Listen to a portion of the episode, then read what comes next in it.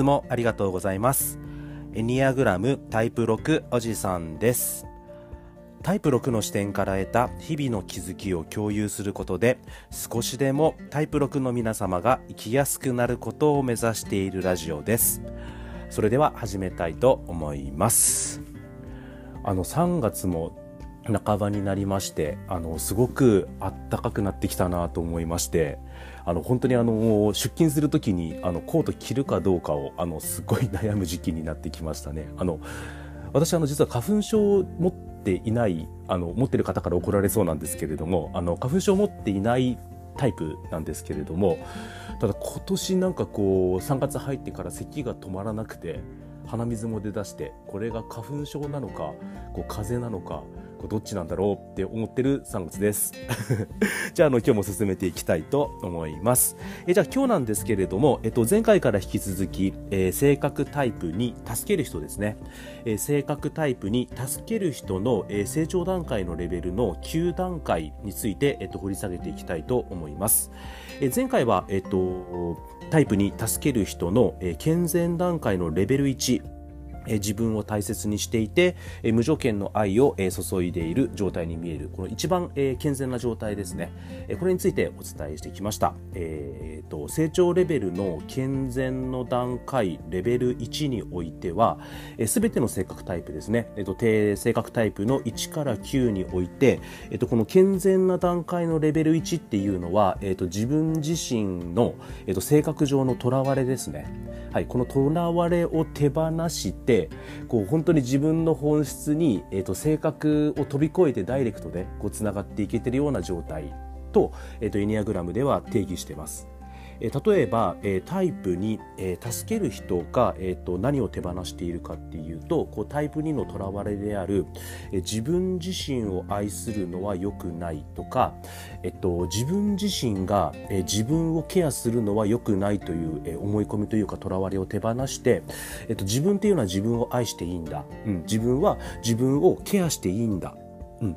ていう、えー、その気持ちを認めることによって初めて、えーと、自分も相手も愛すことができてで自分も相手も本当の意味で助けることができるようになることによってこうもともとタイプ2が求めていたこう本当の意味での心のつながり自分と相手との心のつながり。もっと言えば自分自身と自分の心のつながり、うん、これが、えーと、実現されることによってこう無条件の愛を注ぐという、えー、タイプ2え助ける人の、え本当のいい部分がこうなんか無理せず、え自然と出てきているという状態が、えこの成長段階のレベル1になります。じゃあ次、えーと、成長レベル健全な段階のレベル2なんですけれども、えー、共感的で、えー、思いやりがある人というふうに周囲から見えているようです。えー、愛情のこもった気遣いから、え人の気持ちに関心を集中させると。ただそれっていうのは、えー、根源的な恐れですね、えーと、自分が愛されない、えーと、愛されたいという根源的欲求を持っている裏側には、えー、と自分が愛されないっていうことをむちゃくちゃ恐れているのが、えー、タイプに助ける人なんですね。でその根源的恐れつまり、えっと、まだまだ、えっと、この健全な段階レベル2においてであってもこの根源的な恐れ、まあえっと、性格システムっていうのは働いてますので、えっと、自分が愛されないのが怖いという感情から、えっと、すごく、えっと、相手に対して、えっと、愛情をこもったうんえー、気遣いができて、えっと、人に気持ちを集中させているという状態になっています。えこの健全な段階のレベルに、え、共感的で思いやりがある状態におけるタイプに助ける人はどのような自己イメージを持っているかっていうと、えっと、私にはすごく愛情があってで、えっと、思いやりがある。うん、そして、えっと、非常に利他的、利他的、えっと、他人を利するですね、えー、利他的であって、私心、えー、指針ですね、指針がないというふうに、えっと、自己イメージを持っているとのことです。ただ、えっと、本人も気づいてないんですけれども、まだまだ、えっと、その心の裏側には、えっと、自分が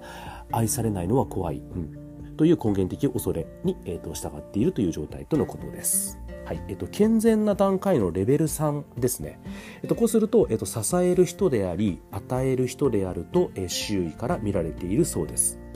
え他人に良いことをして、え自己イメージを強化すると。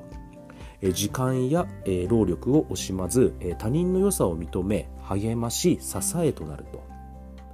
はいえっと、彼らはまた、えー、感情表現が豊かで自分の才能を人と分かち合うことを楽しんでいる状態が、え、この成長レベル健全な段階のレベル3になります。あのここまでこうタイプ6タイプ9タイプ2と話をしてきてこの成長の段階のレベルを話す時にいつも感じるんですけれどもあの成長の段階のレベル2より成長段階のレベル3の方がなんかいいこと書いてるんですよね。これタイプ6もタイプ9、えー、タイプ3もあ違う、えっと、タイプ6もタイプ1も、えっと、タイプ2もこれ多分これから話す他のタイプもそうなんだろうなって思ってるんです。こう成長の段階としてはレベル2よりレベル3の方が上なのでこうよりなんていうかなその本質に近づいていってる状態なのでこうレベル3よりレベル2の方がいいことを書きそうに感じるんですけれどもこうなぜかどの性格タイプもレベル2よりレベル3の方がこうなんかいいこと書いてるんですよね。これなんでなんだろうなと思いましてあの一つ個人的に思うこととしてはあのこの健全な段階のレベル2の上はレベル1になるんですよ。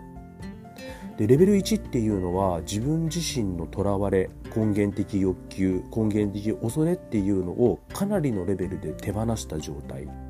なんですね。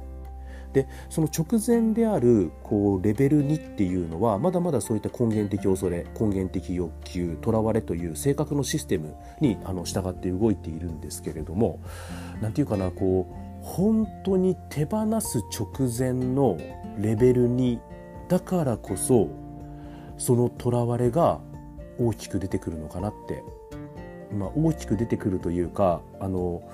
もう成長段階のレベル2まで来てるのでほぼほぼこういったこう性格システムのとらわれとか根源的恐れって意識してない状態だと思うんですよ。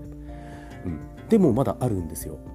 だからこそこの性格なんていうかな、えーと、レベル1に上がるってことは性格から見たらその性格システムから見たら怖いというかこう性格システムからしたらその自分がいなくなるような感覚を受けるんじゃないかと思うんですね。これ性格システムが死後です。なぜなら、えーと、健全段階のレベル1に上がるってことはその性格システムを手放す、うん、つまりこう性格システムからしてみたら自分が手放されてしまう状態なんですね。そうするとこの性格システムが死後であれば性格システムは必死にしがみつこうとすると思うんですよ。手放さないでって。うん、だからこそこの本当にこう性格システムを手放すとらわれを手放す直前状態であるこう健全段階のレベルに行ってもう傍から見たら当然非常にいい状態なんですよ。こう健全段階のレベル2にいる例えばタイプに助ける人っていうのはもう自分自身の中にこう恐れとかとらわれ、うん、あの性格システムがあるっていうことはほとんど意識せずにただただ人のために共感的でありただただ人のために思いやりがある状態なんでこう旗から見たらすごくいい状態になっているんですけれどもただ性格システムから見た時に本当にこう僕を捨てないでって状態になってるんじゃないかと思うんです。うん、それがこの健全段階レベル2に出てくるまだまだ自分自身のとらわれ性格タイプの恐れに従っているという記述に出てくるんじゃないかっていうふうには個人的には感じています。うん、なのでだとしたらこう健全段階のレベル3の人がレベル2に上がってでいざレベル1へ上がっていく時もしかしたらすごく苦しみのようなものがあるんじゃないかなと、まあ、苦しみ葛藤のようなものが出てくるんじゃないかなと思います行ったことがないんで分かんないんですけどそうなんじゃないかなって気がするんですよねあの最後の最後ギリギリ自分自身の性格システムのこう抵抗というか葛藤抑え込みっていうのがこう健全段階のレベル2において起こってくるんじゃないかと思います。そうするとこう健全段階のレベル2にいる本人にとってはもしかしたらレベル3より自分が対抗、えー、退き行く後ろに下がっている、うん、成長段階のレベルを下がる方向に行ってるとすら感じてしまう可能性もあるのかなと思います。そのもしかしたら健全段階のレベル3より健全段階のレベル2の方が周囲から見たら非常にいい人に見えていると思うんですけれども、えー、本人にとってみたら、えー、健全段階のレベル3よりレベル2の方が自分自身の性格システムからの攻撃であったりとか葛藤とか戦いっていうのが起こってるんじゃないかなと思います。なので個人的にはですねこれがあのもし自分自身が今後成長段階の健全のレベルの1に近づいていけることがもしあるとすればそうなりたいと思います死ぬまでにでもその時に本当にこう成長段階のレベル1に上がる直前っていうのはむしろ自分が健全段階じゃなくて通常段階に下がってるんじゃないかって感じるぐらい性格システムとの葛藤が起こるんじゃないかってうんなんとなく予測して思っておきたいなと感じました。えー、すいません、えーと、成長段階レベルの123を話した時点で10分経ってしまったので、えーと、残り4、5、6、7、8、9はまた次回お伝えしたいなと思っております。えーと、そうですね、あのー、成長段階のレベルが上に上がれば上に行くほどこう性格を離れて自分の本質に近づいて自分らしく生きやすくなっていくんだろうなとは思ってるんですけれどもでも本当にこう2から1に上がる時に最後のこの性格システムの抵抗、うん、性格システムとの葛藤が起こるんだなってこうなんてこう人間の心って面白いんだろうってすごく感じました。これちなみにあの自分自身がこう成長レベルの健全な段階のレベル1に上がったことがないからわからないんですけれどもそのレベル1の段階に上がって自分自身のとらわれを手放した状態にあっても多分性格は消えないんじゃないかって思うんですね。おそらくこう自分自身の本質であったりとか自分自身自分自身の性格自身も全部客観的に見て全部俯瞰的に見て今どれを選択するかっていうのを選べてこう本質とも性格ともこう仲良く一緒に共存できてる。それは本質も性格も、うん、みんなが共存できてる自分の中で。そんな状態なんじゃないかなっていうふうに、えー、と感じたいなと思ってます。そうですねできれば死ぬまでにあの1日でも1時間でもいいのでやっぱりこの正常段階のレベル1に入った経験を持って自分自身の一生を終わりたいなってすごく感じました。はい、じゃあ今日もたくさん聞いていただいてありがとうございました。えー、エニアグラムタイプ6おじさんでした。では次回は、えー、タイプに、えー、助ける人の、えー、成長レベルの、えー、通常の456、えー、それから不健全のレベルの789について話していきたいと思います。じゃあ今日もありがとうございました。また次回もよろしくお願いします。エニアグラムタイプ6おじさんでした。では失礼します。